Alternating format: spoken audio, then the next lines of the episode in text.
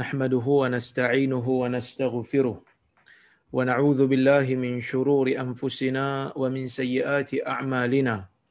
من يهده الله فلا مضل له ومن يضلله فلا هادي له. أشهد أن لا إله إلا الله وحده لا شريك له وأشهد أن محمدا عبده ورسوله. Allahumma salli wa sallim ala Muhammad wa ala alihi wa sahbihi ajma'in amma ba'd. Muslimin dan muslimat yang dirahmati oleh Allah Subhanahu wa taala sekalian. Alhamdulillah kita dapat bersama-sama berhimpun pada malam ini untuk kita sambung semula perbincangan kita berkaitan dengan kitab yang ditulis oleh Al-Imam Al-Bukhari rahimahullah iaitulah kitab Al-Adab Al-Mufrad dan insya-Allah hari ini kita akan sambung ha, berbincangan dalam kitab ini pada bab yang ketujuh. Babu uquqil walidain. Bab pada membicarakan tentang derhaka kepada ibu dan bapa. Kata al imam al bukhari rahimahullah haddathana musaddad qala haddathana bishr ibn mufaddal qala haddathana al an abd الرحمن bin abi bakrah an abihi qala قال رسول الله صلى الله عليه وسلم ألا أنبئكم بأكبر الكبائر؟ ثلاثة قالوا بلى يا رسول الله. قال الإشراك بالله وعقوق الوالدين وجلس وكان متكئا. ألا وقول الزور ما زال يكررها حتى قلت ليته hadis ni merupakan hadis yang sahih ah, daripada riwayat al-Imam al-Bukhari di dalam al-Adabul Mufrad dan Imam Bukhari juga meriwayatkan hadis ni di dalam kitab dia yang yang masyhur iaitu kitab sahih. Imam Muslim juga meriwayatkan hadis ini dalam sahihnya. Maka hadis ini adalah hadis yang sahih. Maksudnya kata al-Imam al-Bukhari rahimahullah telah bercerita kepada kami hadis ini Musaddad. Katanya telah bercerita kepada kami hadis ini Bishir ibn Mufaddal. Katanya telah bercerita kepada kami hadis ini Al-Jurairi. Daripada Abdul Rahman bin Abi Bakrah. Daripada ayahnya. Ayah kepada Abdul Rahman ni Abu Bakrah. Yang mana tuan-tuan dan puan-puan dan rahmati Allah sekalian, Abu Bakrah ni terkenal dengan gelaran dia, kuniah dia, iaitu Abu Bakrah. Yang mana nama sebenar dia Nufai' ibnul Harith ibnu Kaladah, ibnu Kaladah al-Thaqafi. Ha, seorang yang berasal daripada Taif yang mana para ulama sirah apabila bercerita tentang biografi seorang sahabat yang bernama Abu Bakrah ini mereka akan beritahu kepada kita Ha, mereka menyatakan kepada kita bahawasanya Abu Bakrah ini dia masuk Islam ketika mana Nabi sallallahu alaihi wasallam mengepung kota Taif. Ini merupakan di antara petanda yang Allah Azza wa Jal berikan kepada Nabi sallallahu alaihi wasallam yang menunjukkan Allah Azza wa Jal telah memustajabkan doa nabinya yang mana Nabi sallallahu alaihi wasallam sentiasa mengharapkan agar orang-orang di Taif ini dapat mengikut Nabi sallallahu alaihi wasallam dan mengikut ajaran Nabi sallallahu alaihi wasallam. Seperti mana? Dalam sebuah hadis yang masyhur yang kita biasa dengar di dalam Sahih Al-Bukhari ketika mana Nabi sallallahu alaihi wasallam ditanya oleh Aisyah radhiyallahu anha kata Aisyah hal laqita yawman ashadda min yaumi Uhud. Ha, Nabi uh, ditanya oleh Aisyah radhiyallahu anha dengan kata Aisyah, pernah tak kau bertemu dengan satu hari yang lebih dahsyat uh, daripada hari Uhud? Maka Nabi sallallahu alaihi wasallam cerita kepada Aisyah, لقد لقيت من قومك ما لقيت وكان أشد ما لقيت يوم العقبة حين عرضت نفسي على ابن عبد ياليد بن عبد كلال فلم يجدني إلى ما أردت yang bermaksud sesungguhnya aku telah bertemu daripada kaummu sebanyak mana yang aku telah temu dan yang paling dahsyat aku bertemu daripada kaummu wahai Aisyah ialah apabila berlakunya satu hari yang dipanggil sebagai hari Aqabah. Apa itu hari Aqabah? Para ulama mengatakan hari Aqabah ialah peristiwa di mana Nabi sallallahu alaihi wasallam pergi ke Taif. Nabi pergi ke Taif. Nabi mengajak orang-orang Taif untuk masuk ke dalam Islam. Sehingga kan Nabi bertemu dengan pemimpin orang besar Taif yang bernama Ibnu Abdi Yalil bin Abdi Kulal. Falam yujibni ila ila ma arat. Kata Nabi kepada Aisyah, tetapi Abu tetapi Ibn Abdi Yalil ni tidak menjawab, tidak menerima apa yang aku inginkan. Kenapa Nabi pergi ke Taif? Kita semua tahu Nabi sallallahu alaihi wasallam ini diberikan wahyu oleh Allah. Nabi ini dilantik sebagai nabi oleh Allah dengan Allah mengarahkan nabi untuk menyebarkan dakwah dan menegakkan Islam. Apabila nabi berada di Mekah, nabi berdakwah kepada orang Mekah yang masuk ke dalam Islam.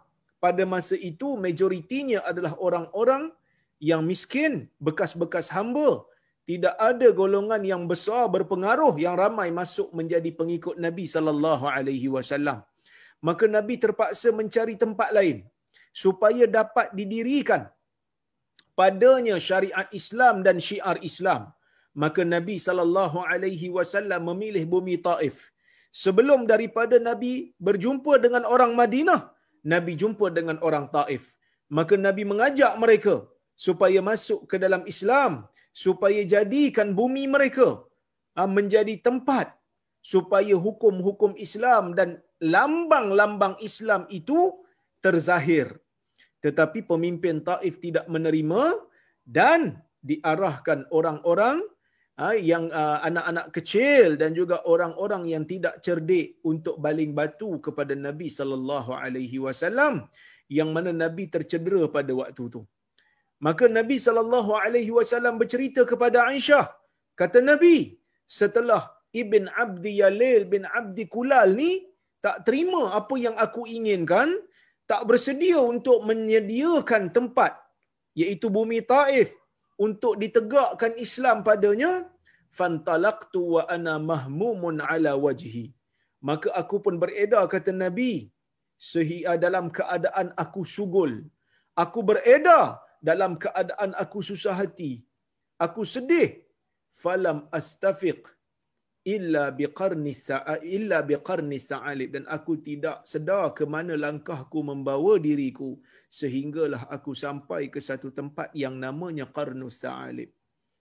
Ha, kemudian farafa'tu basari aku pun angkat pandanganku ke atas fa idza ana bi sahabatin qad adallatni aku melihat ada awan yang memayungi aku. Ada awan yang meneduhkan aku. Fanadhartu fiha fa idza huwa jibril. Aku tengok dalam awan tu aku tengok tiba-tiba ada jibril. Dalam awan tu tuan-tuan ada jibril. Jibril pun panggil nabi. Jibril sallallahu alaihi jibril alaihi salam panggil nabi. Dia kata ya muhammad inna rabbaka qad sami'a qawla qaumika laka wa ma raddu alayka. Wa qad ba'atha ilayka malakal jibal lita'murahu bi amri wahai muhammad sesungguhnya Allah Azza wa Jal telah mendengar semua apa yang disebutkan oleh kaum kamu kepadamu dan Allah tahu apa yang mereka buat kepada kamu dari sudut mereka menolak dakwahmu. Dan Allah menghantar kepada kamu malaikat yang menjaga bukit supaya kamu berikanlah arahan apa saja pada dia. Maka malaikat jaga bukit pun panggil nabi bagi salam dekat nabi dan cakap benda yang hampir sama maka nabi SAW ah, malaikat ni kata in shit utbiq alaikum al-akhshabain. Jika kau mahu Muhammad, aku boleh angkat dua dua bukit di kota Mekah dan aku boleh hempapkan ke atas mereka semua. Nabi sallallahu alaihi wasallam ah, mengharapkan Nabi sebut kepada malaikat itu Nabi kata bal arju ay yakhruja min aslabihim may ya'budullah wa la yushriku bihi syai'a bahkan aku mengharapkan akan keluar daripada keturunan mereka Ha, golongan yang menyembah Allah dan tidak melakukan syirik kepada Allah. Jadi setelah daripada Nabi sallallahu alaihi wasallam kembali daripada Taif pada ketika itu, Nabi membina kekuatan.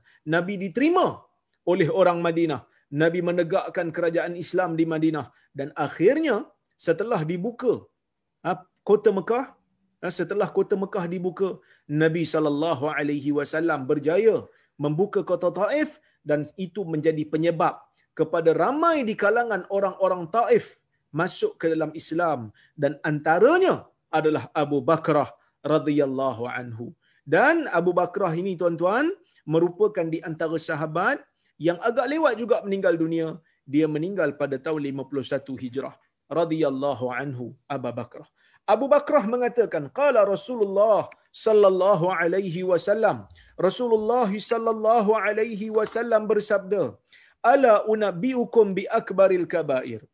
Ingin tak aku sebutkan kepada kamu tentang dosa yang terbesar di kalangan dosa yang besar? Nabi sallallahu alaihi wasallam kata Abu Bakrah mengulangi soalan ni sebanyak tiga kali dan ini merupakan perkara yang menjadi tabiat Nabi sallallahu alaihi wasallam. Seperti mana kata Anas bin Malik radhiyallahu anhu Nabi ni bila bercakap terutama perkara-perkara yang penting Nabi akan ulang. Nabi akan ulang Nabi akan ulang dan Nabi akan ulang dalam hadis ni Nabi sallallahu alaihi wasallam ulang tiga kali. Ingin tak aku sebutkan kepada kamu? Ingin tak aku beritakan kepada kamu tentang dosa yang paling besar dalam kalangan dalam kalangan dosa-dosa yang besar. Tuan-tuan, bila Nabi ulang tiga kali, sahabat kata qalu bala ya Rasulullah. Mereka mengatakan, "Ya wahai Rasulullah, kami nak tahu." Ya. Maka Nabi sallallahu alaihi wasallam pun menyebutkan, "Qala al-isyraku billah." Nabi SAW kata, di antara dosa yang terbesar, di kalangan yang terbesar, yang pertama itu adalah syirik kepada Allah. Yang kedua, wa'uququl walidain. Menderhaka kepada ibu bapa. Wajalasa wa kana muttaki'a. Kemudian Nabi wasallam duduk. Yang mana sebelum tu Nabi duduk bersandar. Ha, yang mana sebelum tu Nabi duduk bersandar, kemudian Nabi bangkit, Nabi duduk. Betul-betul tak bersandar lagi. Nabi kata, Ala wa qawlu zur. Ketahuilah. Yang ketiga, ialah perkataan. Ataupun dalam riwayat yang lain disebut, wa zur. Dalam riwayat yang disebut, penyaksian bohong. Perkataan bohong dan perjanjian bohong. Mazala yukarriruha. Dan Nabi mengulang-ulang perkataan ini hatta qultu sehingga aku menyebutkan laitahu sakat alangkah baiknya kalau Nabi SAW berhenti setakat ini kerana perkataan Nabi itu sudah pun difahami. Tuan-tuan dan puan-puan dan rahmati Allah taala sekalian. Bila Nabi sallallahu alaihi wasallam mengulang soalan ni tiga kali, Nabi nak memberikan isyarat bahawasanya perkara yang Nabi sebut ini, perkara yang Nabi nak bagi tahu pada sahabat ini adalah perkara yang penting. Para ulama sebut, kenapa Nabi kalau nak sebut benda yang penting ni tiga kali, ada yang kata yang pertama tu untuk mereka faham. Yang kedua tu untuk mereka yang pertama untuk mereka dengar, yang kedua untuk mereka faham dan yang ketiga untuk mereka hafal. So kalau ulang kali pertama just dengar. Yang kedua nak bagi faham betul bila ulang. Yang ketiga nak bagi hafal. Ya, ada juga yang kata yang pertama ni nak bagi bersedia untuk dengar, terima arahan. Yang kedua untuk memahami arahan. Yang ketiga untuk bertindak atas arahan. Itu hikmah yang disebutkan oleh para ulama. Tetapi kita tak nafi bahawasanya kalau benda yang penting Nabi sallallahu alaihi wasallam akan ulang. Ha, bahkan kalau siapa-siapa yang belajar dalam ilmu pendidikan pun pedagogi di antara teknik untuk menjadikan pelajar-pelajar kita ni ingat apa yang kita ajar terutama benda-benda yang penting kita kena ulang banyak kali. Ha, kita kena ulang banyak kali supaya ulangan itu akan memberikan pengukuhan kepada pelajar. Nabi sallallahu alaihi wasallam telah praktikkan 1400 tahun dulu teori ni yang mana Nabi kita yakin dan percaya merupakan guru yang terbaik di dalam dunia ini.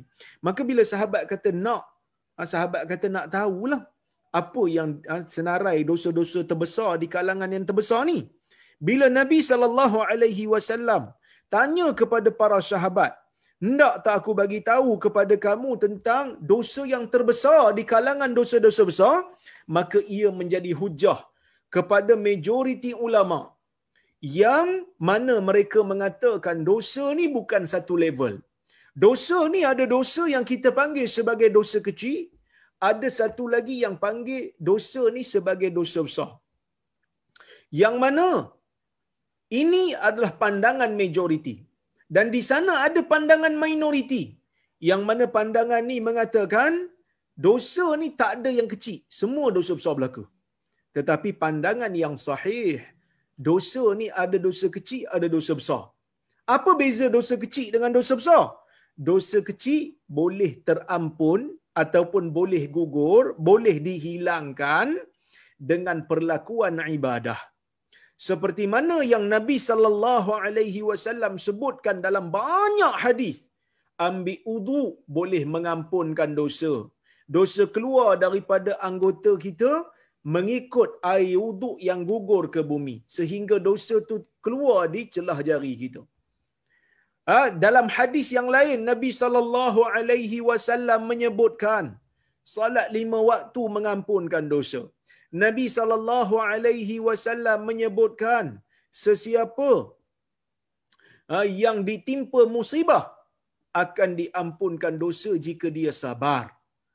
Jadi dosa-dosa kecil ni boleh terampun dengan ibadat yang kita buat, boleh terampun dengan musibah yang kena kat kita jika kita sabar. Tetapi dosa-dosa besar tidak boleh diampunkan melainkan hanyalah dengan taubat. Tuan-tuan dan puan-puan yang rahmati Allah sekalian, bila ulama kata ada dosa besar dan ada dosa kecil, ada dosa besar dan ada dosa kecil. Dan inilah pendapat yang sahih berdasarkan hadis ni. Bahkan ha, kalau kita tengok ha, di dalam hadis-hadis Nabi sallallahu alaihi wasallam pun Nabi ada isyaratkan. Antaranya Nabi SAW sebut as-salawatul khams Ramadan uh, Ramadan ya sorry wal jumu'ah ila al jumu'ah. Wa Ramadan ila Ramadan mukaffiratu ma bainahuma in ijtanabal kaba'ir atau majtunibatil kaba'ir atau kama qala yang bermaksud salat lima waktu jika dikerjakan Jumaat ke Jumaat Ramadan ke Ramadan mengampunkan dosa yang berada di antara keduanya selagi mana ditinggalkan dosa besar bila Nabi SAW mengisyaratkan ada dosa besar dalam Al-Quran juga mengisyaratkan adanya dosa besar menunjukkan adanya dosa kecil so apa beza dosa besar dan dosa kecil ni ya ulama berbeza pendapat sebahagian ulama cuba untuk meletakkan definisi. Mereka kata dosa besar ni ialah dosa yang ada hukuman khusus iaitu hukuman hudud di dalam dunia. Tetapi pandangan ni ah, pandangan ni adalah pandangan yang kurang merangkumi kepada semua dosa-dosa besar. Kerana ada saja senarai dosa besar yang tidak ada hukuman hudud tetapi ulama sepakat mengatakan ia adalah dosa besar. Antaranya adalah riba. Antaranya adalah yang kita panggil sebagai rasuah. Jadi tuan-tuan, ya, apa yang disebut oleh para ulama yang sahih ialah seperti mana yang disebutkan oleh al-Imam Al-Qurtubi, dia kata al-khab al-kabirah kullu dhanbin khatamahu binarin aw ghadabin aw la'natin aw 'adhab.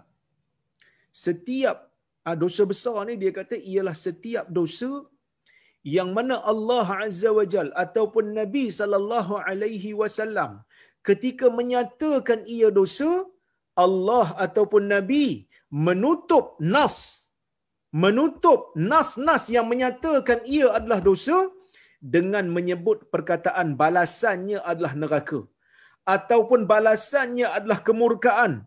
Ataupun balasannya adalah laknat. Ataupun balasannya adalah azab. Mana-mana dosa yang disebut di dalam dalil dan disebut dengan salah satu daripada uh, ganjaran-ganjaran buruk ini ataupun kita panggil sebagai ancaman ataupun azab-azab ini maka ia tergolong sebagai perkara yang termasuk dalam dosa besar. Selain daripada itu, kalau dikatakan ia salah, maka ia termasuk di dalam dosa kecil. Baik, tuan-tuan dan puan-puan yang rahmati Allah Subhanahu itu yang pertama lah. Bila Nabi sebut macam tu, nak tak aku beritahu kepada kamu dosa yang terbesar dalam kalangan yang dosa besar? Pertama ada dosa besar. Yang kedua, dalam kalangan dosa besar tu pun tak sama level. Ada yang lebih besar berbanding dosa yang lain. Maksudnya dosa besar tu dalam senarai dosa-dosa besar tu pun ada dosa yang lebih besar daripada dosa lain. Sebab itu Nabi kata, ingin tak aku khabarkan kepada kamu dosa yang terbesar di kalangan dosa-dosa besar. Maksudnya dosa besar di dalam dalam dosa besar ni ada lagi besar daripada yang lain. Ha okey. Bila sahabat kata kami ingin tahu wahai Rasulullah, maka Nabi sallallahu alaihi wasallam ha, menyebutkan al-isyraku billah. Dosa yang paling besar sekali di kalangan dosa-dosa besar ialah yang pertama melakukan syirik kepada Allah. Yang ni kita tahulah. Yang mana tidak ada dosa yang lebih besar di dalam dunia ini melainkan daripada dosa syirik. Sebab itu bila seseorang itu terlibat saja dengan dosa syirik, semua amalan-amalan yang dia lakukan ketika mana dia syirik, sama ada perbuatan itu merupakan perbuatan ibadah ataupun perbuatan itu merupakan perbuatan kebajikan kepada manusia ataupun kepada makhluk lain, semua itu tidak akan dikira kerana dia telah melakukan syirik kepada Allah. Yang mana syirik ni memadam dosa-dosa yang lain. Kalau dia mati di dalam syirik, maka dia akan kekal masuk ke dalam neraka Allah dan tidak layak untuk mendapat pengampunan daripada Allah. Ini yang dimaksudkan ah, dengan syirik kepada Allah. Inna Allah la yaghfiru ay yushraka bi. Ya, Inna Allah la yaghfiru ay yushraka bih wa ya, yaghfiru ma duna dhalika liman yasha. Yang bermaksud sesungguhnya Allah Subhanahu wa taala sekali-kali tidak akan mengampunkan dosa orang yang melakukan syirik kepadanya. Ha, Allah Subhanahu wa taala tak ampunkan. Walaupun Allah ni Maha Pengampun tetapi ketetapan Allah ya sesiapa yang melakukan syirik kepadanya dan mati di dalam syirik maka dia tidak ampunkan orang-orang yang melakukan dosa terbabit. Ya baik. Wa yaghfiru ma duna dzalika liman yasha.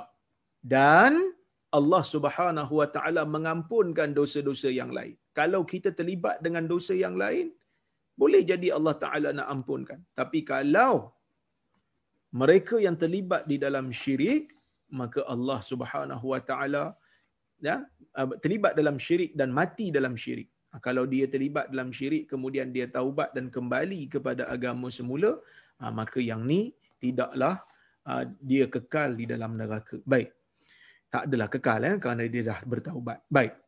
Kemudian tuan-tuan dan puan-puan rahmati Allah sekalian. Bila Nabi SAW menyebutkan yang pertama ni syirik kepada Allah dan kita tahulah Islam merupakan satu agama yang sangat anti kepada syirik. Kerana apabila seseorang ini terlibat di dalam syirik saja, maka ia telah memadam semua kebaikan dia semua kebaikan yang dilakukan sewaktu dia melakukan syirik itu tidak akan dikira oleh Allah kerana dia telah melakukan satu kezaliman yang besar. Inna syirka la zulmun azim. Walaupun ada mungkin sebahagian orang yang kata, dia kata ustaz macam tak adil lah ustaz. Orang dok buat syirik tapi lah masa yang sama dia baik, tiba-tiba pergi ke negeri akhirat, dia tiba-tiba tak dapat apa-apa balasan baik atas benda baik yang dia buat. Ha, tapi kalau orang Islam yang jahat, orang Islam yang mencuri, orang Islam yang merasuah, orang Islam yang khianat, mereka ni walaupun mereka jahat dalam dunia tetapi mereka Islam, walaupun masuk ke dalam neraka dulu tapi akhirnya mereka akan masuk juga ke dalam syurga kerana ada iman. Saya katakan begini tuan-tuan, kita jangan tengok balasan itu hanya pada neraca ataupun kaca mata makhluk. Kena tengok daripada sudut yang berbeza. Saya bagi contoh. Yang ni contoh ni selalu saya buat. Eh? Tapi oleh kerana mungkin ada tuan-tuan dan puan-puan yang baru saja mengikuti saya, maka saya nak bagi tahu Ada satu manusia, dia masuk kerja di syarikat kita. Katalah saya ni ada satu syarikat, saya ada company. Saya panggil dia untuk jadi staff saya. Saya pun panggil dia, hari pertama dia lapor diri, saya bagi tahu ni tugas awak. Satu, dua, tiga, empat. Ni tu tugas awak. Awak tolong buat tugas-tugas awak ni. Ya, awak datang kerja 8 pagi, 5 petang. Senin sampai hari Jumaat. Ya, yang mana ni tugas awak bagi sekian-sekian ribu. Katalah kita bagi kat dia gaji 5 ribu sebulan buat kerja ni.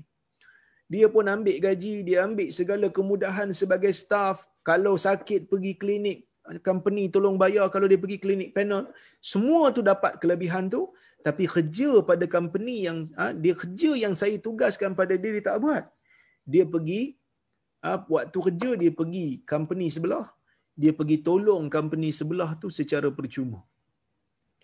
Dia tolong secara percuma. Apa orang orang sana nak buat, dia bantu secara percuma. Dia tak minta apa. Kan? Jadi kalau kita tengok pada pandangan orang yang berada di company yang kedua, Mamat ni baik ke tak? Dia orang kata baiklah, tolong kami. Tak minta bayar pun. Kalau tanya pada saya, saya kata teruklah seorang pekerja yang teruk. Ambil gaji kat sini, kerja kat sini tapi buat kerja kat tempat orang lain. Allah Azza wa Jal tidak boleh disamakan dengan makhluk. Tetapi Allah Azza wa Jal telah memberikan segala-galanya kepada manusia. Allah telah memberikan nikmat yang lebih daripada seorang company bagi kepada pekerja dia. Tetapi Allah minta kita untuk sembah dia. Akui dia sebagai Tuhan. Jangan mensekutukan dia dengan sesuatu yang lain. Maka tuan-tuan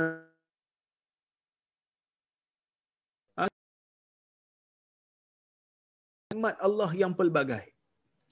Ambil nikmat Allah tetapi dalam masa yang sama sepatutnya dia menyembah Allah tapi dia tak sembah Allah.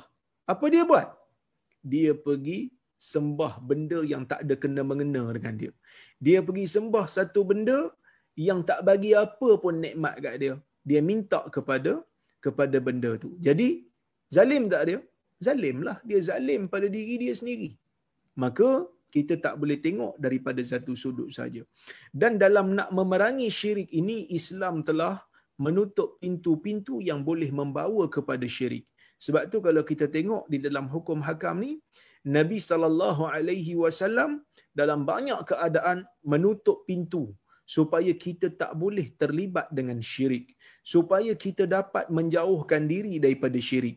Nabi sallallahu alaihi wasallam ha, melarang umat Islam untuk percaya kepada khurafat Nabi sallallahu alaihi wasallam tidak membenarkan umatnya untuk ha, menyimpan patung melainkan patung yang menjadi mainan kanak-kanak ataupun patung-patung yang menjadi toy ha, yang menjadi mainan yang tidak ada unsur keagungan tetapi bila mana patung yang ada unsur keagungan itu tidak dibenarkan di dalam Islam kerana ia mungkin membawa kepada penyembahan. Begitu juga Nabi sallallahu alaihi wasallam tidak membenarkan umatnya ghulu melampau Ah, kepada orang-orang saleh sehingga nanti akan menyebabkan kita menyembah orang-orang saleh. Seperti mana yang berlaku daripada kalangan umat Nabi Nuh eh, yang mana apabila mereka ini kematian orang-orang saleh mereka buat ah, mereka buat patung untuk memperingati orang saleh. Pada peringkat awal bukan untuk disembah tetapi akhirnya mereka menyembah patung-patung itu kerana kejahilan mereka Maka oleh kerana itu tuan-tuan dan puan-puan dan rahmati Allah sekalian, Nabi sallallahu alaihi wasallam menutup pintu-pintu yang boleh membawa kepada syirik kerana syirik ini merupakan dosa yang besar. Yang mana syirik ini apabila ah, manusia itu terlibat padanya, maka dia akan memadamkan amal saleh yang dilakukan oleh manusia ketika mana dia berada dalam keadaan syirik tersebut. Baik, kemudian tuan-tuan dan puan-puan rahmati Allah sekalian ya.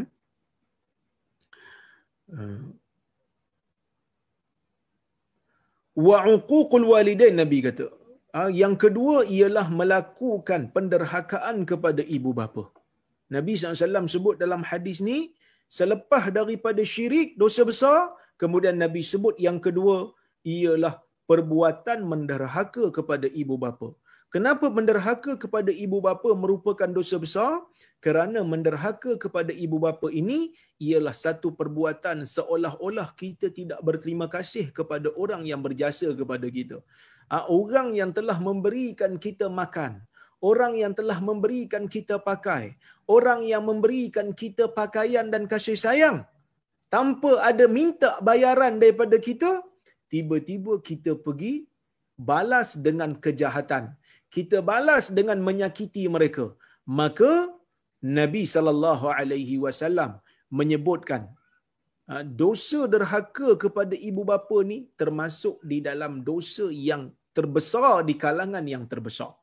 Baik, kemudian Nabi SAW pun duduk dalam keadaan sebelum tu Nabi SAW bersandar ala wa qawlu zur dan yang ketiga Nabi SAW menyebutkan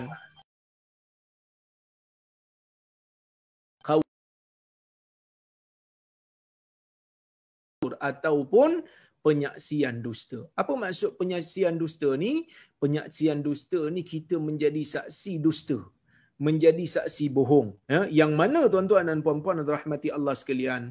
Para ulama ya, menyebutkan menjadi saksi bohong ni dosa dia besar kerana dia mungkin terlibat dengan benda-benda dosa yang lain selain daripada dosa hanya sekadar berbohong.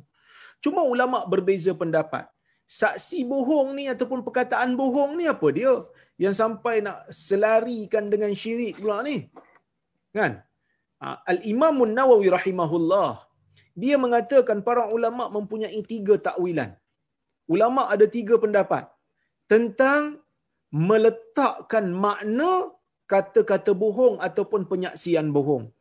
Sebahagian ulama mengatakan ya sebahagian ulama mengatakan yang dimaksudkan dengan perkataan-perkataan bohong itu ataupun penyaksian bohong itu ialah kufur.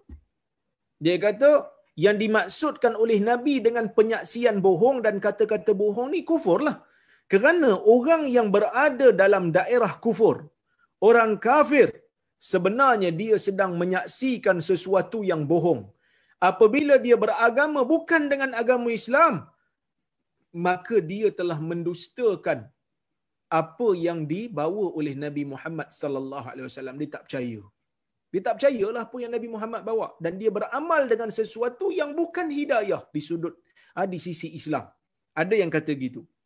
Ada yang kata yang dimaksudkan dengan dosa yang besar ini ialah perkataan bohong ataupun penyaksian bohong ialah orang-orang yang menghalalkan pendustaan maka dia menjadi kafir. Sebab itu dia termasuk dalam senarai dosa besar. Ada juga yang kata yang dimaksudkan adalah bohong sungguh lah ataupun jadi saksi bohong sungguh. Jadi ha, majoriti ulama hadis apabila membaca ataupun memaknakan hadis ni mereka memaknakan penyaksian ataupun perkataan bohong ni memang penyaksian ataupun saksi bohong lah bukan syirik.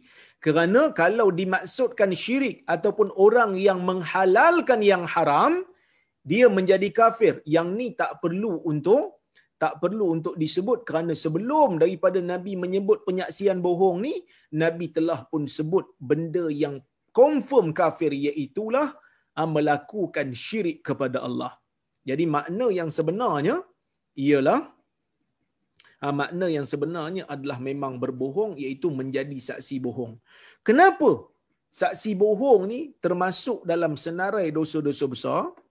Antara yang disebutkan oleh para ulama ialah yang pertama sekali bila jadi saksi bohong, pertama dia membohonglah. Kan?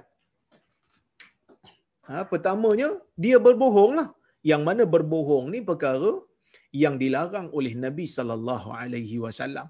Yang mana dalam hadis Nabi sallallahu alaihi wasallam menyebutkan wa innal kadhib yahdi ila ila al-fujur. Kerana atau kama yang mana Nabi SAW menyebutkan dalam sebuah hadis ha, ke, pembohongan ini boleh membawa kepada kejahatan. Dan dia membawa kepada neraka. Ini pertama bila bohong. Orang Islam dia tak boleh berbohong. Kerana berbohong ni merupakan dosa. Itu pertama.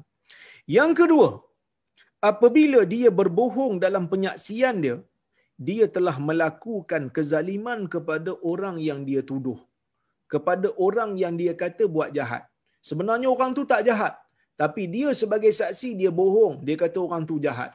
Maka dia telah menzalimi orang tu dengan dia meletakkan sesuatu bukan amalan orang tersebut maka dia telah menzalimi. Ha, dia telah menzalimi orang tersebut sama ada pada badan dia anggota badan ataupun pada harta. Okey?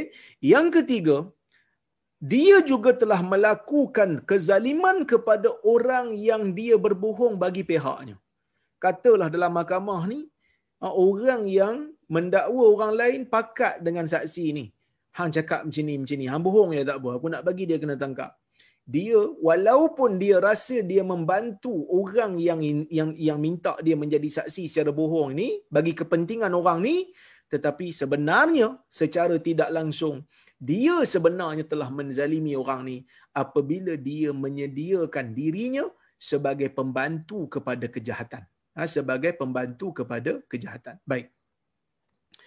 Jadi dia jangan sangka orang buat uh, saksi palsu ni buat saksi bohong ni just untuk nak zalimkan orang yang dia nak tangkap aja nak humban dalam penjara je no.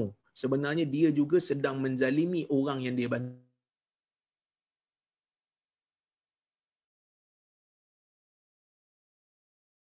Makan ataupun dapat hak yang bukan hak dia. Sebab itu dalam hadis Nabi sallallahu alaihi wasallam menyebutkan faman qaditu min haqqihi shay'an fala ya'khudh. Innama qata'tu lahu qit'atan minan nar. Sebuah hadis yang sangat masyhur yang mana Nabi sallallahu alaihi wasallam berpesan kepada orang-orang yang masuk ke dalam mahkamah. Jumpa Nabi sallallahu alaihi wasallam. Nabi jadi hakim. Yang mana Nabi kata dalam hadis tersebut inna innama ana basyarum mislukum sesungguhnya aku ni manusia macam kamu. Wa innakum latakhtasimuna ilai dan kamu ni ber, ber, bergaduh bila kamu berbeza-beza berbantah-bantah tentang hak kamu datang jumpa aku. Wa in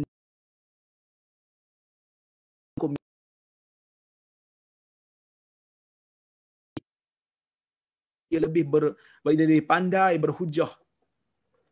Faqaditu lahu nahwa ma sami'tu minhu. Dan aku memberikan kemenangan kes ni kepada dia berdasarkan kepada apa yang aku dengar hujah. Faman qaditu min ha-, faman qaditu lahu min haqqi akhihi shay'an fala ya'khudh sesiapa yang aku berikan kepada dia hak saudaranya bukan hak dia tapi hak orang lain.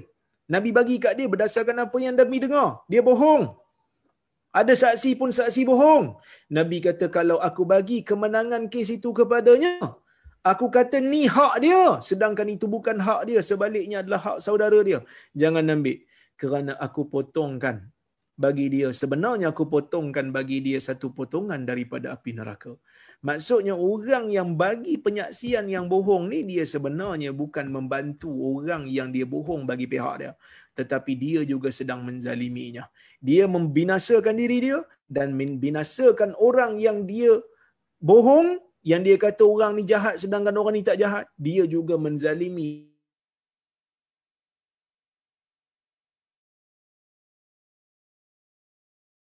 menzalimi juga orang yang mendakwa.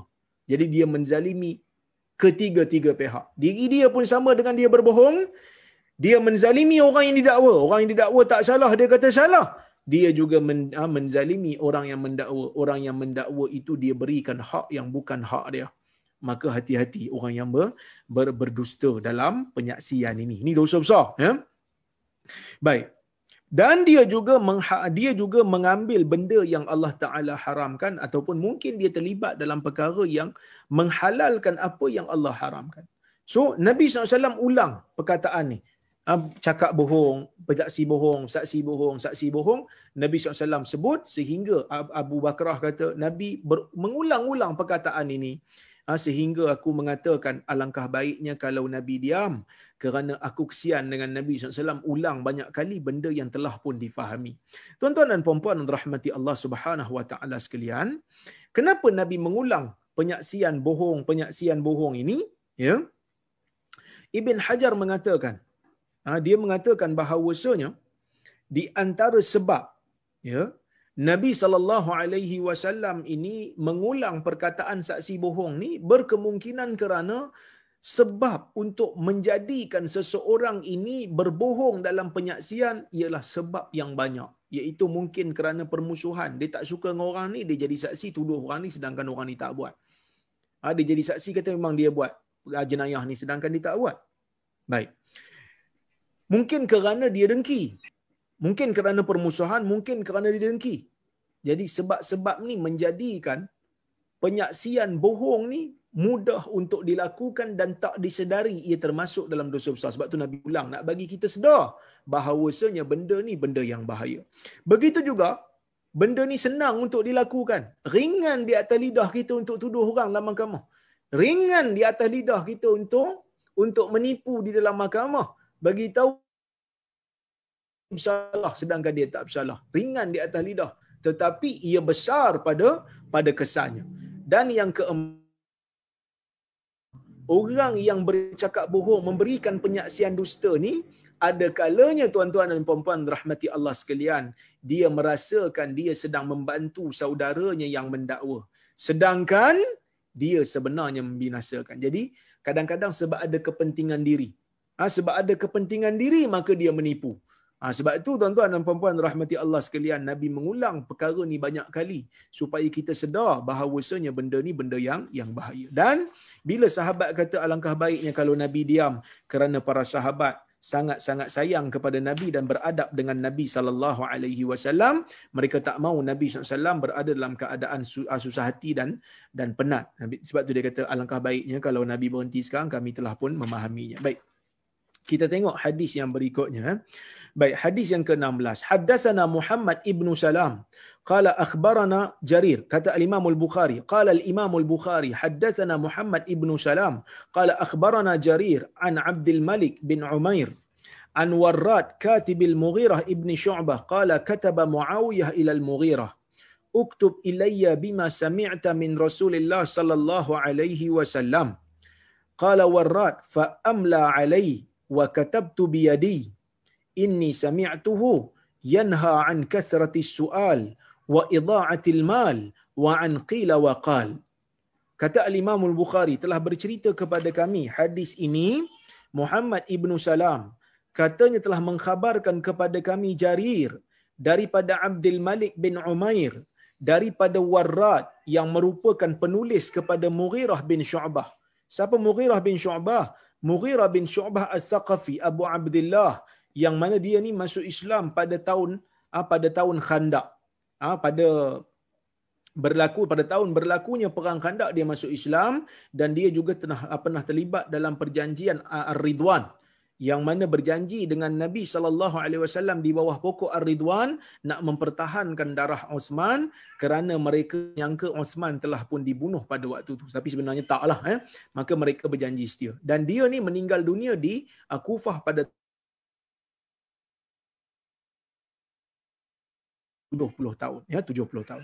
Al-Mughirah bin Syu'bah ini di antara di antara pakar rujuk sahabat jugalah di antara orang besar sahabat juga.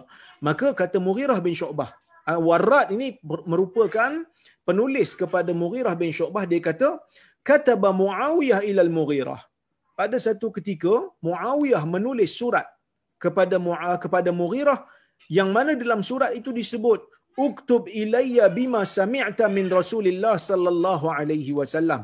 Tulislah kepadaku dengan sesuatu yang kau dengar dengan sesuatu perkara yang kau pernah dengar daripada Rasulullah sallallahu alaihi wasallam. Maksudnya Muawiyah tulis surat kepada Mughirah, minta Mughirah ni jawab surat dia dengan bagi satu hadis yang Mughirah pernah dengar daripada Nabi sallallahu alaihi wasallam. Qala Warrad, maka Warrad berkata, penulis ah, Mughirah kata, fa amla alai, maka Mughirah pun minta aku tulis. Dia sebut aku tulis. Wa katabtu biyadi, aku pun tulis dengan tanganku. Inni sami'tuhu, sesungguhnya aku mendengar Rasulullah sallallahu alaihi wasallam yanha an kathrati sual. Nabi melarang daripada banyak pepandangan ulama tentang maksud sebenar. Ada yang kata bertanya ni bertanya soalan lah. Kasrati soal ni bertanya soalan. Nabi sallallahu alaihi wasallam larang kita banyak bertanya soalan.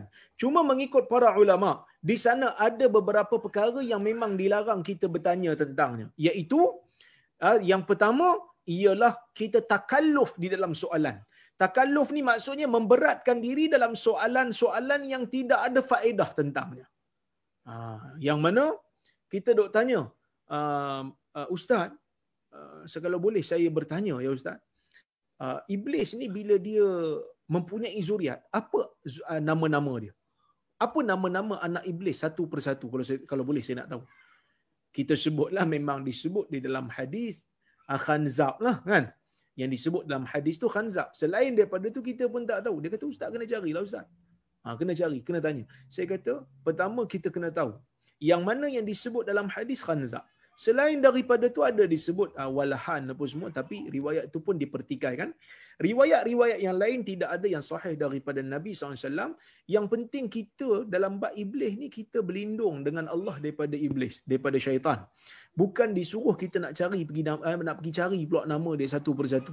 Yang mana kadang-kadang tidak ada faedah pun untuk kita tahu nama dia satu persatu di luar daripada apa yang dalil bagi kita. Ha, begitu juga benda-benda yang kadang-kadang kita tanya, kalau kita tahu pun di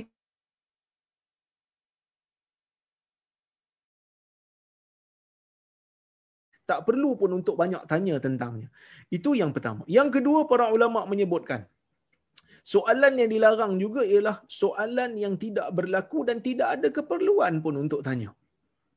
Tidak ada keperluan untuk tanya benda yang belum berlaku belum berlaku dan tak ada keperluan pun untuk kita tahu. Kalau benda tu belum berlaku tapi kita nak keperluan untuk tahu, tak apalah. Ini keperluan pun tak ada. Kalau orang tanya kita kan, Ustaz, kalau kita pergi planet Marih, macam mana kiblat kita? benda ni kita tak payah pergi lagi pun. Tak ada faedah pun. Kan kalau kalau kita tanya pun, duk bahas-bahas, duk tanya-tanya, iyalah Ustaz, kalau kita duk planet Marih, macam mana kita nak solat? Ha, sebab planet Marih ni pun berputar juga. Tapi kalau dia berputar, tak tak mengadap ke arah uh, tak menghadap ke arah bumi, macam mana kita nak solat atas tu? Kita, tak payah fikirlah pasal marih tu. Dunia ni pun kita tak habis nak explore lagi. Ha? Dunia ni pun tak habis nak explore lagi. Baik. Yang ketiga, soalan yang tidak uh, ditanya, uh, yang tidak ditujukan untuk mendapatkan ilmu, tetapi soalan yang mana ditanya untuk memperolok-olokkan orang. Nah, ini pun dilarang di dalam dalam agama kerana ia tidak memberikan faedah bahkan mungkin soalan-soalan yang seperti ini soalan yang boleh menimbulkan permusuhan sesama insan. Jadi sebab itu ia dilarang. Ada juga para ulama, sebahagian ulama mengatakan, minoriti ulama mengatakan yang Nabi larang daripada banyak bertanya ni bukan tanya tu maksud tanya soalan. Tetapi uh, as tu, soalan tu maksudnya minta. Selain daripada bertanya, dia minta. Kan dalam bahasa Inggeris pun ask. A-S-K. Ask boleh jadi tanya soalan. Ha. Do you apa ni dia kita panggil apa? Do you want to ask me something? Nak tanya aku sesuatu? Kan? Tapi ask juga boleh bermaksud minta. Ha. Okey. Jadi uh, ada juga yang mengatakan Nabi SAW melarang kita banyak meminta. Banyak meminta ni dia boleh menjadikan kita ni hmm, jatuh maruah, jatuh air muka. Nabi SAW tak suka umat dia meminta-minta. Ya. Bahkan para ulama menyebutkan kita ni ha, tidak dibenarkan untuk meminta harta manusia dalam keadaan kita tidak ada keperluan apa-apa. Kalau tak perlu, tak perlu minta. Ha, tak digalakkan dan tak dibenarkan untuk meminta. Ada juga sebagian ulama kata yang dilarang ini, yang Nabi kata jangan banyak bertanya ni, bertanya tentang peribadi orang. Ha, dengan detail sekali nak tahu. Rahsia-rahsia orang semua nak tahu yang ini juga dilarang kerana ia termasuk di dalam perkara yang tidak memberikan faedah kepada manusia. Kerana dalam hadis Nabi sallallahu alaihi wasallam kata husni islamil mar'i tarkuhu ma la ya'ni. Di antara tanda baik Islam seseorang itu ialah meninggalkan perkara yang tidak penting untuk dia. Baik, tetapi tafsiran ini adalah tafsiran yang tidak begitu kuatlah yang kata bertanya tentang ah, peribadi manusia terlalu mendalam ni tak mungkin ini adalah maksud yang Nabi larang kerana di dalam hadis ini di hujung tu ada perkataan yang telah memaksudkan demikian iaitu lah qil wa qal Nabi juga melarang qil wa qal, dikatakan dan berkata. Maksud Nabi larang kita ni banyak sangat dok membawang, dok menggosip benda-benda yang tak ada faedah. Kerana orang yang beriman ni tujuan dia hidup dalam dunia untuk memperbanyakkan amalan ibadat. Bukan untuk bergosip. Orang nak buat benda apa pun yang tak ada kaitan dengan kita, kita tak payah ambil pot lah. Kita tak payah ambil tahu kerana benda tu tak ada kepentingan pun untuk kita tahu. Tapi ada sebahagian orang yang telah menjadikan benda ni sebagai medan bisnes. Sebagai medan bisnes yang mana tuan-tuan uh, kadang-kadang kita tengok majalah-majalah hiburan, benda-benda yang sangat peribadi di, ah, di, di, di, dihamburkan. Kadang-kadang ia boleh menjadikan orang pecah belah menjadikan rahsia yang sepatutnya tertutup terbongkar dan seumpamanya. Jadi benda-benda ni tidak sepatutnya dihamburkan ataupun tidak sepatutnya dijadikan sebagai amalan ataupun perkara yang uh, manusia umat Islam terbiasa dengannya. Baik.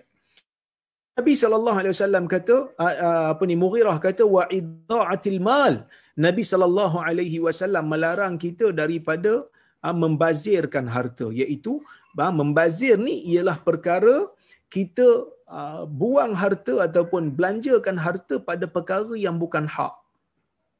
maksudnya kita pergi buat satu benda yang haram ataupun kita buat benda yang tak dibenarkan oleh syarak, tak diizinkan oleh syarak ataupun kita binasakan harta kita tanpa ada faedah. Saja pergi buang, saja pergi bakar dan seumpamanya. Maka ini adalah perkara yang dilarang di dalam Islam yang mana Allah Subhanahu wa taala menyebutkan secara spesifik perbuatan membazir innal mubadzirina kanu ikhwana syayatin. Sesungguhnya orang yang membazir ini mereka adalah sahabat-sahabat ataupun saudara kepada syaitan. Ha, yang mana syaitan ini merupakan ha, li rabbihi kafura. Merupakan syaitan ha, syaitan ini merupakan makhluk yang kufur kepada kepada Tuhannya. Baik. Tuan-tuan dan puan-puan yang rahmati Allah sekalian, kemudian Nabi kata uh, uh, Mughirah bin Syu'bah kata, ya, uh, wa an qila wa qal. Yang ini saya dah hurai tadi iaitu uh, Nabi larang tiga benda dalam hadis ni. Yang pertama, larang banyak bertanya. Dan saya dah hurai tadi iaitu ada tiga pendapat, ada yang kata bertanya soalan untuk mendapatkan jawapan. Kenapa Nabi larang banyak bertanya? Banyak bertanya dari sudut dia takalluf. Ha, melampau-lampau dalam soalan, benda yang tak penting pun dia tanya, yang tak ada faedah pun dia tanya, ataupun dia tanya benda yang belum berlaku dan tidak ada keperluan pun untuk tahu. Kalau benda tu belum berlaku tapi ada keperluan, itu tak ada masalah. Ha, yang tu, tidak ada masalah. Tetapi ini tak ada keperluan apa. Ataupun soalan-soalan yang mana dia tanya tu, tanya untuk istihzab. Tanya untuk memperolok-olokkan manusia yang lain. Ha, bukan untuk uh, dia dapatkan ilmu apa-apa. Uh, ini semua soalan-soalan yang ini dilarang di dalam agama kerana tidak membuahkan apa-apa amal. Ada juga yang mengatakan soalan yang dimaksudkan dalam hadis ni adalah minta harta pada manusia dalam keadaan dia tak ada keperluan. Jangan banyak sangat minta. Eh? Kerana dia boleh menggugurkan ataupun menjatuhkan air muka. Dan Nabi SAW menyebutkan, jangan banyak bertanya. Eh? Jangan Uh, jangan bertanya, banyak bertanya soalan yang tak ada faedah lah. dan jangan banyak membazirkan harta. Jangan jangan membazirkan harta. Kerana harta ni merupakan perkara yang dipelihara dalam agama. Harta menjaga harta merupakan maqasid. Manusia tidak mampu untuk hidup jika tidak ada apa-apa harta di sisi dia. Jadi dia merupakan perkara yang termasuk dalam daruriyat ya, perkara-perkara yang mesti ada pada manusia untuk meneruskan kehidupan ya? Dan wa an qila wa qal. Dan jangan terlalu banyak cakap jangan terlalu banyak ha, menukilkan cakap orang kerana mungkin kita akan terlibat di dalam mengumpat mungkin kita akan terlibat dalam mengadu domba. Tak ada benda baik nak sebut diam. Ya? Man kana yu'minu billahi wal yaumil akhir falyaqul khairan aw liyasmut. Atau kama qala Nabi SAW menyebutkan sesiapa yang beriman kepada Allah dan hari akhirat maka berkata baiklah. Jika tidak diam Ha, jika tidak, diamkan diri. Itu di antara uh, ubat yang mujarab untuk manusia terlepas daripada dosa-dosa lidah. Wallahu subhanahu wa ta'ala a'lam. Uh, saya kira cukuplah sekadar tu untuk malam ini. Yang mana uh, kita saya saya mengharapkan agar kita semua dapat manfaat daripada hadis-hadis yang saya uh, huraikan pada malam ini. Baik. Saya tengok kalau-kalau ada soalan ataupun komentar ataupun kritikan kalau ada saya silap di mana-mana, saya alu-alukan. Baik.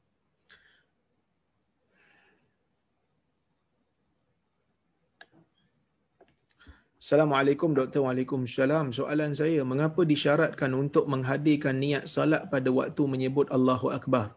Sedangkan hendak pergi ke masjid pun sudah dikira untuk menunaikan salat. Kita lihat orang-orang di bumi Arab mudah saja bertakbir untuk salat. Tak seperti orang-orang di Nusantara ini. Mohon Dr. ulas sedikit berkenaan dengan niat salat. Terima kasih. Baik, yang ni saya dah hurai dalam kuliah saya um, ketika mana kita berbicara tentang bak niat ni. Sebenarnya niat ni ialah sesuatu yang kita maksudkan di dalam jiwa. Tujuan yang kita maksudkan dengan tujuan yang putus. Ya, uh, tujuan yang putus, yang pasti kita nak buat. Itulah niat. Ya, tetapi bila para ulama dulu menyebutkan perlu menghadirkan niat salat pada waktu menyebut Allahu Akbar tu kerana solat ni kan ada banyak. Ada solat yang kita panggil sebagai salat qabliyah. Ada solat yang kita panggil sebagai salat zuhur. Ada solat yang kita panggil sebagai salat ba'diyah. Katalah kita ni pergi ke masjid, memang nak salat. Tapi waktu kita nak salat di masjid tu, ah, sampai je kat masjid, mungkin kita nak salat tu salat qabliyah subuh ataupun salat tahiyatul masjid. Dua rakaat juga. Tapi waktu kita angkat tu tujuan kita adalah untuk salat qabliyah subuh. Bukan salat subuh. Jadi bila kita salat angkat takbir Allahu akbar dengan dengan tujuan untuk mendirikan salat qabliyah subuh, kita bila dah bagi salam kita pun tunggu tak ada orang dah nak solat ni nampaknya hari pun nak terang ni. Orang kata kami dah solat dah, engkau yang datang lambat ke masjid. Rupanya jam kita jam kita tu dah jadi slow sebab bateri dah nak habis umpamanya kan. Kita pun kata alah tadi tu kira subuh jugalah sebab aku pun kira dua rakaat juga. Kan aku pun kira dua rakaat jugalah yang tu pun dua rakaat kira subuh lah. Tak betul lah. Sebab apa? Sebab waktu kita nak angkat takbir, waktu kita angkat takbir tadi kita niatkan tujuan kita adalah untuk salat qabliyah. Subuh. Bukan untuk salat subuh. Jadi kita kena bangun untuk salat subuh sekali lagi. Ya, baik. Tapi saya setujulah. Ah, yang mana ada sebahagian kita kadang-kadang terlalu memberatkan diri sampai terlibat dalam perkara was-was. Benda ni perlu di dielakkan. Kerana niat ni dia bukan hanya dalam ibadat solat saja. Dia masuk dalam semua perkara. Sama ada dalam perkara ibadat ataupun perkara jenayah. Kan? Orang yang buat jenayah, nak tahu dia ada niat ke tidak, tengoklah tindakan dia walaupun dia tak terbitkan dalam bentuk perkataan dalam jiwa dia. Saja aku ha, nak pukul kamu kerana Allah. Tak saja aku bunuh kamu kerana Allah. Tak. Dia tak buat macam tu. Tapi dia ada niat tak? Ada niat. Sebab apa? Sebab dia tikam berkali-kali umpamanya. Na'udzubillah lah. Tapi sebagai contoh. Niat ni dia bukan apa yang tak semestinya benda yang disusun perkataan tu dalam jiwa dalam bentuk ayat disebut sesuatu. Tetapi ialah tujuan yang pasti. Aku nak salat zuhur empat rakaat. Allahu Akbar yang ulama berbeza pendapat ialah lafaz niat yang ni ada khilaf di kalangan para ulama. Sebahagian ulama mengatakan ia digalakkan sebahagian lagi mengatakan ia tidak digalakkan. Saya cenderung pada pendapat yang kedua tidak digalakkan melainkan apa yang nabi sebut jelah. Seperti ihram seperti sebelum menyembelih haiwan korban dan seumpama ini ada riwayat menyebut nabi SAW sebutkan. Tetapi yang mana yang nabi tak sebut kita tak sebutlah. Tetapi kalau orang sebelah kita berpegang dengan pendapat ulama terutamanya mazhab Syafi'i yang mengatakan lafaz niat tu ada, janganlah pergi kacau dia. Dia dengan ibadat dia, kita dengan ibadat kita. Kita tak perlu kacau orang. Ya, baik.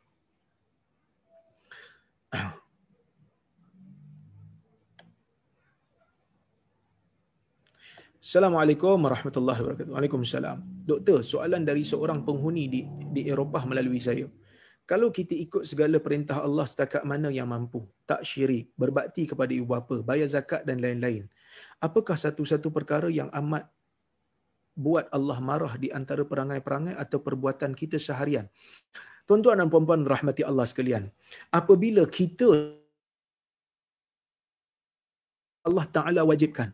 Kita lakukan perkara yang Allah Ta'ala kata ia sunat. Nabi kata ia sunat.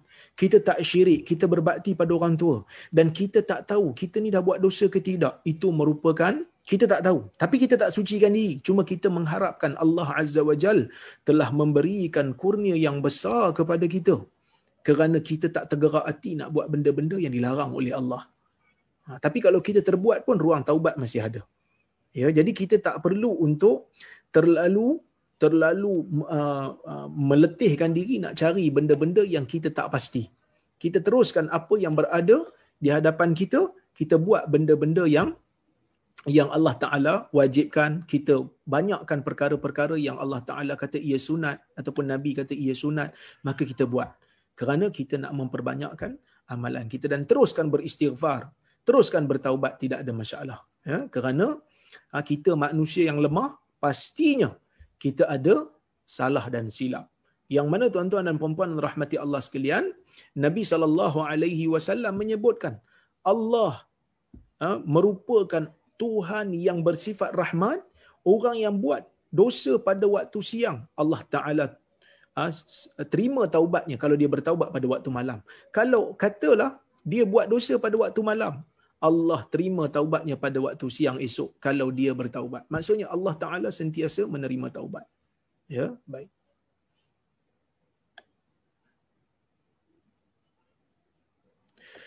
Assalamualaikum doktor. Waalaikumsalam. Bagaimanakah dosa kita dengan manusia? Andai kata dia sudah bertaubat dengan Allah Subhanahu Wa Taala tetapi ada dosa kepada manusia, bagaimana pengakhirannya? Adakah akan tergantung selamanya antara syurga dan neraka? Okey. Tuan-tuan dan puan-puan rahmati Allah sekalian. Pertamanya, saya sebutkan ulama Islam apabila meletakkan rukun taubat ataupun syarat taubat, mereka mengatakan taubat ni yang pertama tinggalkan dosa yang kita buat. Itu pertama. Dia tak boleh kata dia taubat tapi dalam masa yang sama dia duk buat benda ah, dosa tu. Yang kedua, dia mesti menyesal dengan apa yang dia buat. Dosa yang dia buat tu dia menyesal. Dia kata aku menyesal sungguh. Kalau dia berbangga dia tak nama taubat. Kerana benda tu dosa. Nak jadikan dia ni bersih daripada dosa tu dia mesti dia mesti menyesal. Dan yang ketiga mesti ada azam tak mau buat lagi lah. Dia mesti ada azam waktu dia taubat tu. Okey. Itu kalau dosa dengan Tuhan. Kalau dosa dengan manusia dia kena pergi minta halal lah. Sebab tu Nabi sallallahu alaihi wasallam sebut dalam sebuah hadis kan, "Man kana 'indahu madlimatun li akhihi falyatahallalha al-yawm." Nabi kata siapa-siapa yang ada kezaliman yang dia buat pada daripada saudaranya. Dia buat satu kezaliman pada saudaranya, minta halal segera hari ini. Sebelum datang satu hari yang mana tidak ada dinar dan dirham untuk dibayar. Jadi kalaulah kata kita ni ada dosa dengan manusia, kena pergi minta maaf ke dia. Kena pergi minta maaf ke dia. Kalau katalah kita ambil hak dia, kena pergi minta maaf ke dia. Kita, kita kena minta maaf, kita minta halal. Kalau dia tak halal kan, kita kena bayar. Ha, kita kena kita kena bayar. Tapi kalau kita minta maaf ke dia, Ustaz, dia tak terima. Di sana ada riwayat yang menyebutkan siapa yang kawan dia, saudara Islam dia minta maaf, dia tak maafkan, orang tu akan berdosa. Tetapi riwayat ini ha, sekadar kajian saya, riwayat-riwayat yang menyebutkan perkara ini tidak begitu kuat. Sebaliknya riwayat-riwayat yang kuat mengatakan memang ada hak orang yang dizalimi ini untuk memaafkan ataupun tidak. Tetapi Islam sangat-sangat sangat-sangat menganjurkan orang yang orang lain minta maaf kat dia, Islam sangat-sangat menganjurkan supaya orang ni maafkan. Kenapa? Kerana maafkan ni juga dianggap sebagai sedekah, dianggap sebagai perkara baik ha, dianggap sebagai perkara orang tu dapat pahala juga. Jadi kalau dah tak maafkan macam mana? Kita kena usaha sampai dia maafkan. Kalau tak pergi negeri akhirat kita kena bayarlah dengan pahala kita. Kalau pahala kita tak ada dah habis semua, kita kena ambil dosa dia. Sekadar yang Allah Taala ha, tahu untuk membalaskan untuk ha, melunaskan kezaliman yang kita pernah buat pada manusia. Tetapi kalau dosa yang kita buat pada manusia itu berbentuk umpatan ataupun fitnah yang dia tak tahu, dia tak tahu kita duk kata kat dia. Dia tak tahu kita duk mengumpat kat dia. Ah, yang ni ada dua pendapat. Satu pendapat mereka mengatakan pendapat ni dipilih oleh mazhab Syafi'i. Dia kata kalau kita mengumpat orang, orang tu tak tahu. Kita kena pergi minta maaf kat dia, sebut sesuatu dia kata. Kerana apa? Kerana ada manusia dia maafkan dosa ni, dia tak maafkan dosa tu. Sebab tu kita kena sebut sesuatu. Tapi dalam mazhab Hambali kata kalau dia tak tahu tak apalah. Tak payahlah bagi tahu kat dia. Kalau kita bagi tahu nanti mengeruhkan hubungan lagi. Jadi just istighfar kepada Allah untuk dia. Doa supaya Allah ampunkan dosa orang yang kita umpat dan sebutkan kebaikan di mana kita pernah umpat dia sebutkan kebaikan dia kerana Allah Taala menyebutkan innal hasanat yuzhibun sayyiat. Ya, baik. Jadi yang mana yang saya nak pakai ustaz? Saya tak nafikan pendapat mazhab Syafi'i itu lebih selamat. Tetapi kalau kita tengok, kalau kita sebut sesuatu, boleh mengeruhkan hubungan ukhuwah kita dengan dia, maka tidak menjadi masalah untuk kita pilih pendapat mazhab Hambali dan masalah. Wallahu a'lam.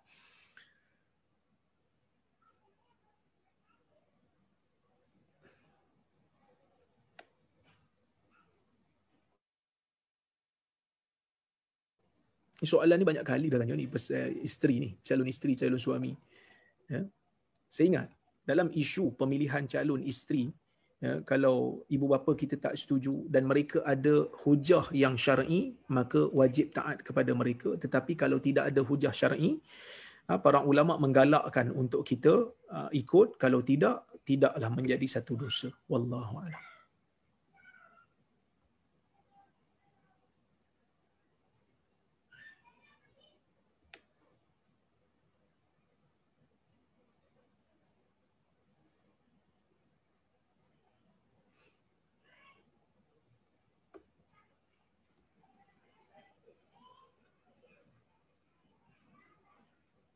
Ustaz, ada yang sebut sesiapa yang percaya golongan istana tidak boleh dipertikai perbuatan dan kata-kata mereka, bererti dia telah mempertuhankan manusia. Pencerahan Ustaz.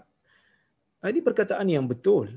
Ya, mana-mana pemerintah, walaupun dia pemerintah, dia tidak menjadi maksum ataupun dia tidak menjadi dia tidak menjadi suci daripada dosa. Ya, yang mana kalau kita tengok dalam Uh, sejarah Khulafa Ar-Rashidin yang merupakan pemimpin yang terbaik daripada kalangan manusia yang bukan Nabi pun akan ada rakyat-rakyat yang mempersoalkan, ada rakyat yang bertanya tentang hikmah, ada juga yang menegur. Ini semua menunjukkan di dalam Islam check and balance tu ada. Bukan bermakna bila jadi pemerintah maka dia betul dalam semua perkara. Cuma cara nak tegur tu kena betul lah. Janganlah kita pergi maki kerana dia ada kedudukan. Umpamanya kan. Ha, dia dia ada kedudukan, dia ada orang kata apa, sum'ah, dia ada haibah, dia ada kehebatan dia, dia ada kedudukan dia. Maka kita bila nak menegur kena menggunakan laras bahasa yang sesuai. Ya baik.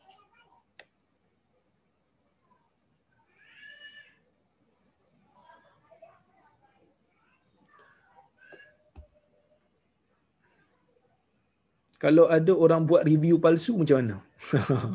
Overclaim produk. Ah, produk dan menjahanamkan bisnes orang. Maknanya produk tu tak bagus tapi dia kata bagus. Dan orang tu niaga elok tapi ada yang kata produk dia tak bagus. Tuan-tuan, meniaga ni Nabi sallallahu alaihi wasallam bagi tahu ya. Sekejap saya ingat hadisnya ya. Sekejap, saya tak ingat hadisnya saya cari balik hadis tu.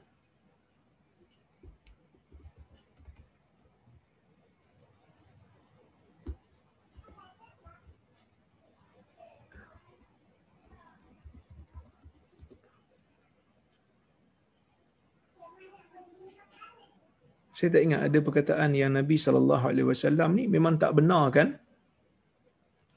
Um, kita menggunakan pembohongan di dalam di dalam perniagaan. Tak boleh. Yang mana pembohongan ni tidak mendatangkan keberkatan. Mungkin untung tapi berkat tak ada. Ha, berkat berkat tak ada. Saya lupa dah hadis tu. Um, kejap ya saya cari kalau kalau kalau, kalau saya jumpa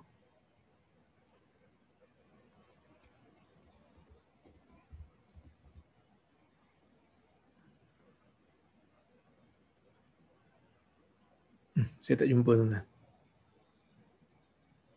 Tak apa. Tapi yang pentingnya tidak boleh kita menggunakan pembohongan eh, tidak boleh kita menggunakan pembohongan untuk kita melariskan apa-apa produk.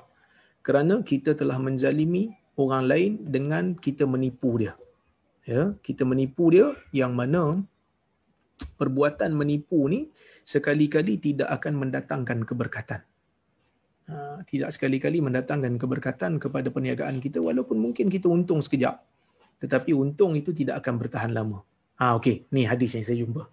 Ya dia kata um, fa in sadaqa eh, Nabi kata al bay'ani bil khiyar ma lam yatafarraqa. Dua orang yang berjual beli mempunyai pilihan selagi mana mereka tidak berpisah. Okey. Fa in sadaqa wa bayyana. Jika keduanya bercakap benar dan keduanya menjelaskan betul-betul Ha, dia jelaskan betul-betul kalau ada aib ke, kalau ada benda tak elok pada barang yang dia niagakan tu disebut. Bila dia dua-dua bercakap betul, dua-dua menjelaskan apa yang perlu dalam akad, burikalahu ma fi bai'ihima. Akan diberikan keberkatan kepada mereka berdua dalam jual beli mereka. Wa in katama wa kadaba. Kalau keduanya menyembunyikan ataupun menipu, muhiqat barakatu bai'ihima. Akan dihilangkan keberkatan pada jual beli mereka. Hilang uh, keberkatan. Jadi, yang ni Nabi sallallahu alaihi wasallam sebutkan kepada orang yang berniaga. Tetapi orang yang membuat pembohongan sehingga orang lain beli juga adalah sesuatu yang yang salah juga. Uh, okey.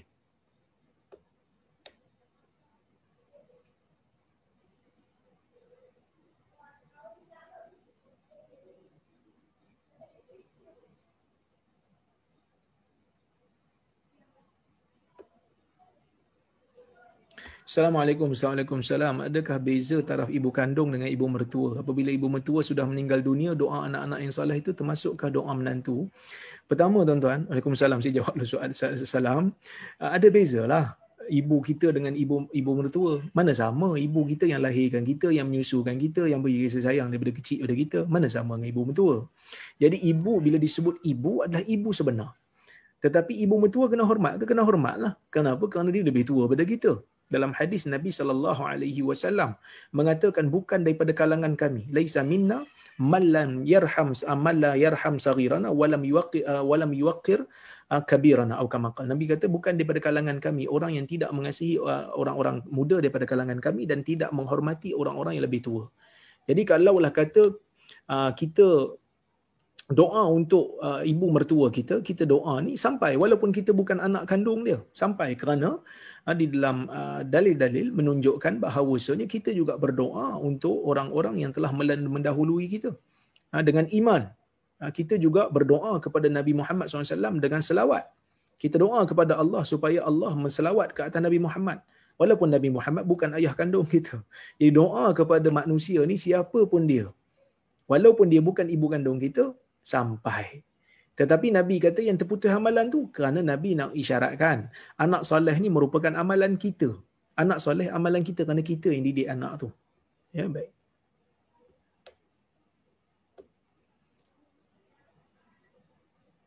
Ya, riwayat Abu Hurairah yang Nabi masukkan tangan dalam timbunan makanan. Ha, itu pun merupakan perkara yang uh, menjadi dalil kepada uh, salahnya orang yang menyembunyikan kecacatan pada produk yang dijual. Ya, Nabi lalu satu uh, longgokkan makanan, Nabi masukkan tangan dalam longgok tu ada basah dalam tu di bawah. Ya. Lepas tu Nabi kata, "Mahadha? Ni apa ni?" Dia kata asabathus sama. Kan? Asabathus sama. Dia telah di apa? di ditimpa oleh hujan. Ha, makanan aku ni telah ditimpa oleh oleh hujan. Jadi Nabi kata, "Afala ja'altahu fawqa sabra hatta yarahan nas. Kenapa kamu tidak letakkan ha, di atas yang yang yang kena ni? Kamu kamu tak letakkan? Kamu, kamu sorok? Supaya manusia jangan sorok supaya manusia tengok. Letak ke atas supaya manusia tengok. Ya?